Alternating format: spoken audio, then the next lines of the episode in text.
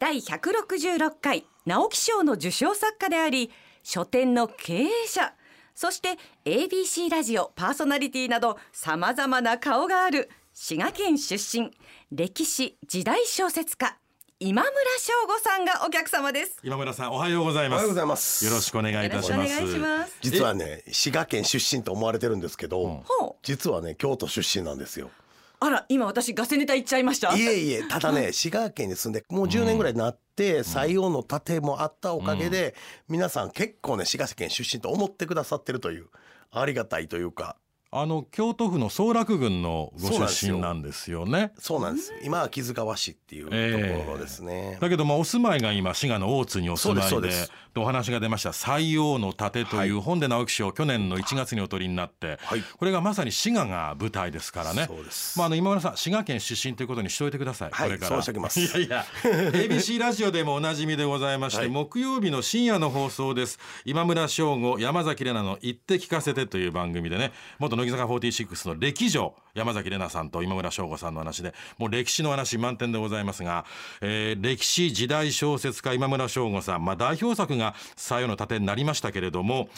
あの私ねこの本をずいぶん前に読ませていただきましてね、はい。ゲストの方におべっか言うんじゃないんですよ、はい。感動しました。ありがとうございます。もう何度もうるうるきました。いやありがとうございます。いや時代小説でうるうる来るなんて普通ないんですよ。そうですよね。戦国スペクタクルだからね。陣地を取るために武将が戦って人を殺して陣地を取ってというお話も一部あるんだけれども、一本筋が通ってるのはこの採用の盾というのがね人の命が大事だで武将も少しでも民の命を守るために戦うという人がたくさん出てくるというのがね今まで読んだことがない。確かにそうかもしれないですね。でけどこれ自体は、まあ、全くの創作というかこの舞台となった大津城の戦いなんですけど、まあ、京極高次っていう武将と立花宗茂って出てくるんですけどこの二人結構ねそういうタイプなんですよね。残ってる記録からしても。実際史実がそうなんですね。はい。う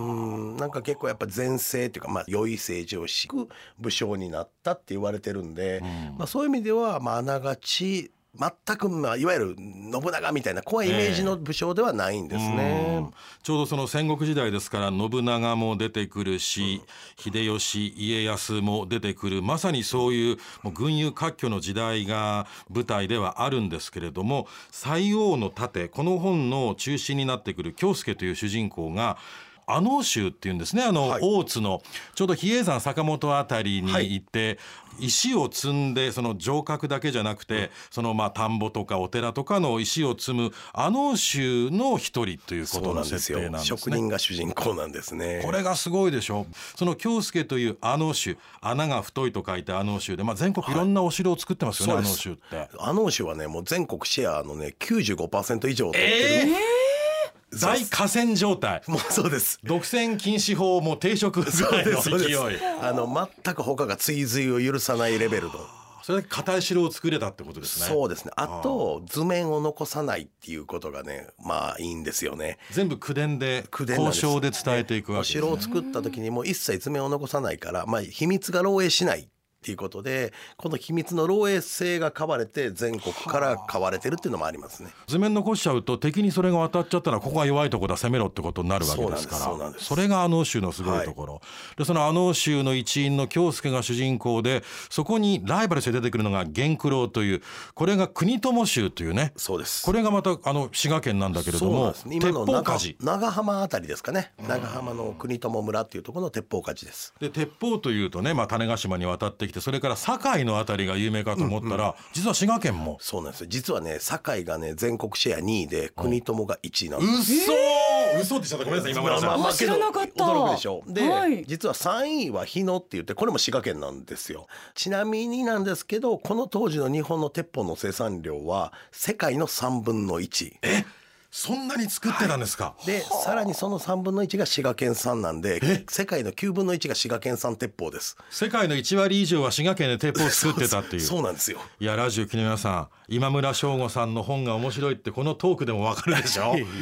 でそのね源九郎という、まあ、鉄砲鍛冶、えー国友衆で鉄砲ですから人を殺す武器なはずなんだけれどもこの源九郎も心の奥底には比類なき鉄砲を作ってね、誰も追随できない、そのすごい鉄鉄砲を作って戦をやめたいと思ってるっていう、これがね本の中出てくるんですよ。そうですねこんなね戦国の本読んだことありますか皆さん？いや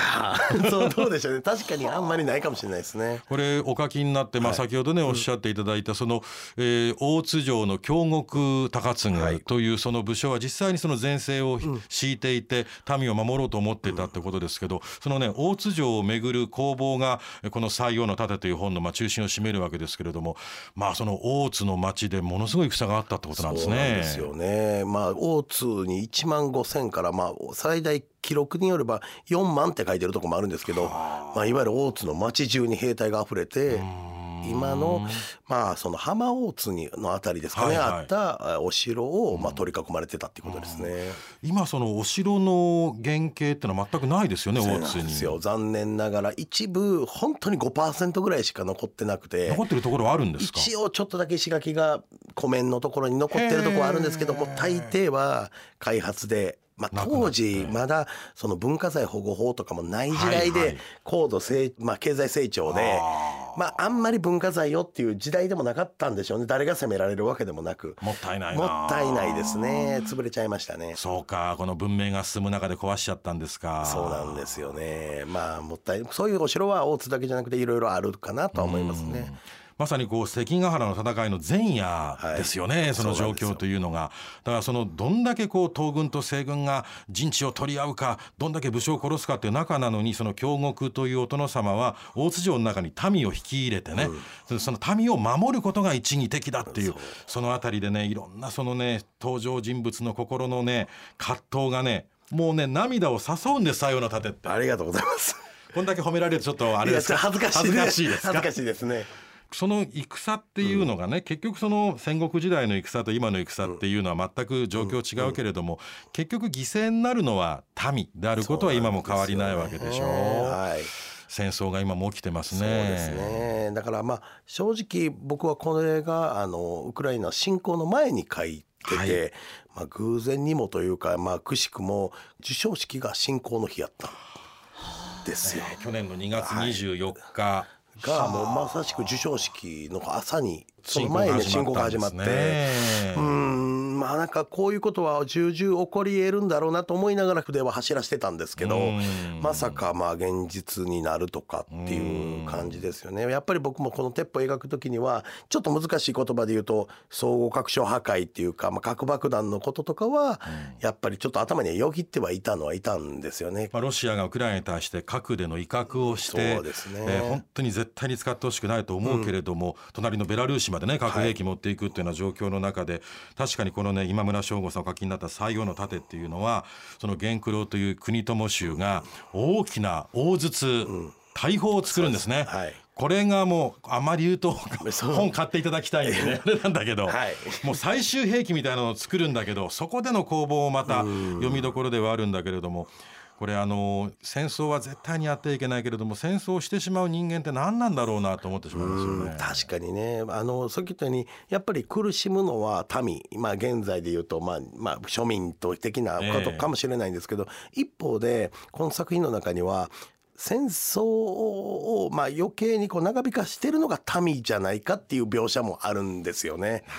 うんだから僕たち自身がいかにまあ、冷静にというか落ち着いて考えていかなければならないのかという自戒の意味も込めてあのシーンは入れたつもりですんでうん。答えっていうのは本当に人の数だけあると思うんですけどこれを考えることを放棄した時が一番危ない時だろうなっていう思いだけはずっと込め続けました。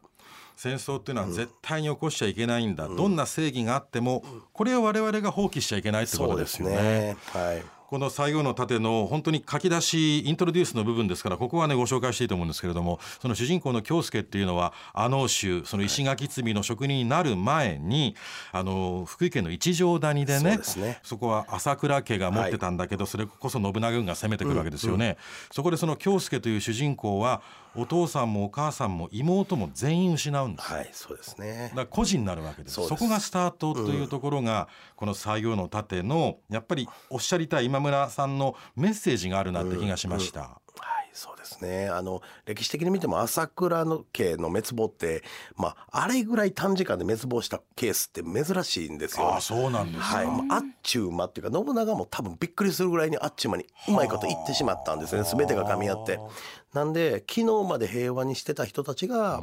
まあ火の海に包まれてっていう意味では本当に今現在起こってることと何ら変わらなくて何百年前からずっと続けてるんだっていうこともあると同時に一方でこういうものを終わらしてきたのも人間の歴史だっていうところに希望を持ちたいなっていう、まあ、祈りみたいなものはこもってますね。うん。人間の本当の心根の良さっていうところを信じたいですよね、そうですね。僕自身がどっちかというとそっちのタイプなんですよね、性善説じゃないけど、うん。人を諦めないというか、うん。信じたいというより諦めないっていう感じが近いですうね、ん。うん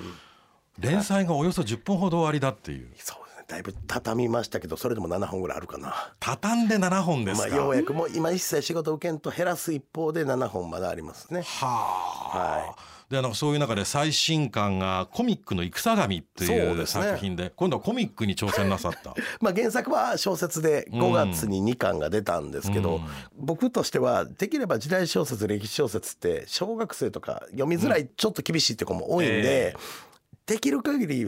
全年代に読んでほしいと思って書いた作品ですね。なるほど。どういうストーリーなんですか？あのね全国でね謎の新聞が配られて、現在でいうとこの10億円が欲しかったら、5月の5日に京都の天龍寺の12時に集合しろっていう謎の手紙が来るんですよ。おおなんかワクワクしますねもうそこから引きありますね。で腕がいいもの集まってこいっていうことで天龍寺に292人が集まるんですね。これ明治11年の話なんですけど、うんうん。西南戦争の翌年。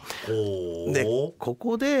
まあ言うたら10億円を取るための、まあ、ゲームを始めるっていうふうに運営が出てきて、えさあ何をするかっつったら首にかけられた札を東京まで走りながら奪い合えっていうゲームが始まるんですね。すっごいスペクタクル。そう。まあどっちかというと若い子とか、うん。うん若者とかでは漫画とかではないこともない設定ですけどそこに明治とか、うん。あとは山田風太郎作品のエッセンスとかを加えて令和っぽい山田風太郎であり今村翔吾でありみたいなものを書きました。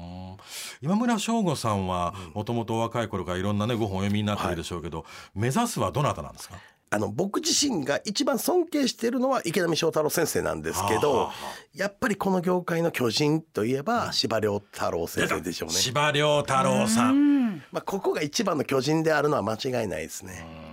坂の上の雲ね。そう。まあ、もうよ剣龍馬が行く。やっぱ今現在の歴史作家で意識しなかった人は多分誰もいないと思います。なんかあれじゃないですか次は坂本龍馬を書くっていうふうにおっしゃってるって。言っちゃいました。なんか産経新聞のインタビューでお答えになったんですようね見てる。そうなんですよ。まあけどね司馬遼太郎にはアンタッチャブルな風潮っていうのは若干あったんですよね。平成の時には。まあもうそれを無視している人もいたんですけどただ司馬遼太郎さんがお書きになった題材も書かない。避けようとかあ違う角度から行こうとか。へっていうのが多かった気がするんですけど、僕自身はまあこれ言っててもしゃあないから、玉砕覚悟というか負けを覚悟で 誰かが挑んでいかんかったら次の歴史時代小説のシーンは来ないなって思って、うん。僕じゃなくてもいいんです、うん。今村失敗したなっつって反省して僕の後輩がやってくれてもいいんですけど、まあ、誰か挑むんやったらまあ僕挑んでそうなキャラやんで。チャレンジャーなんですね、はい、まあ正面からぶつかってみたいなっていうのもこうなった限りはね憧れの人に一回戦えるっていうのもすでにお亡くなりになってても戦えるっていうのもこの小説家という仕事の素晴らしさかもしれないですね。どんだけの偉人でも同じ筆で戦えるわけですからねそうなんですよ。確かにその司馬遼太郎さんが描いたものを他の作家が描くのはちょっとタブーだなってことになると司馬さんが描いたさ坂本龍馬というものがなんか史実そのものになっちゃいますもんねそうなんですよね他の描き方できないですもんねそうなんですよ。そのまあ柴さんはあまりに偉大だったからこそ小説家なのに柴士官とかって言われて、はいはい。歴史と違うっつってまあ逆に反発されたこともいっぱいあって、うん。まあけど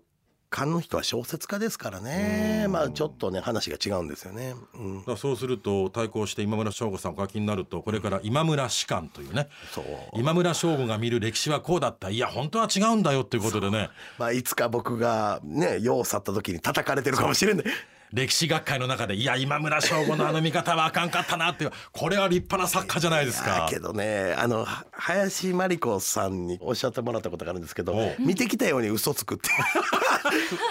だからこれがまあ小説家として褒め言葉なんですよね。フィクションを見てきたかのように言うっていう。そんなあなた戦国時代生きてたの？そうそう生きてないのになんでそんなこと書けんの？っていう。林真理子さんらしい皮肉だけどそれ最高の褒め言葉そうでですすねね小説家としてはやっぱそれがないとダメなんですよね。うん。とっても面白い話が上がっております。来週もぜひまたお話を伺いたいと思います、えー今週と来週今村翔吾さんの話を伺っています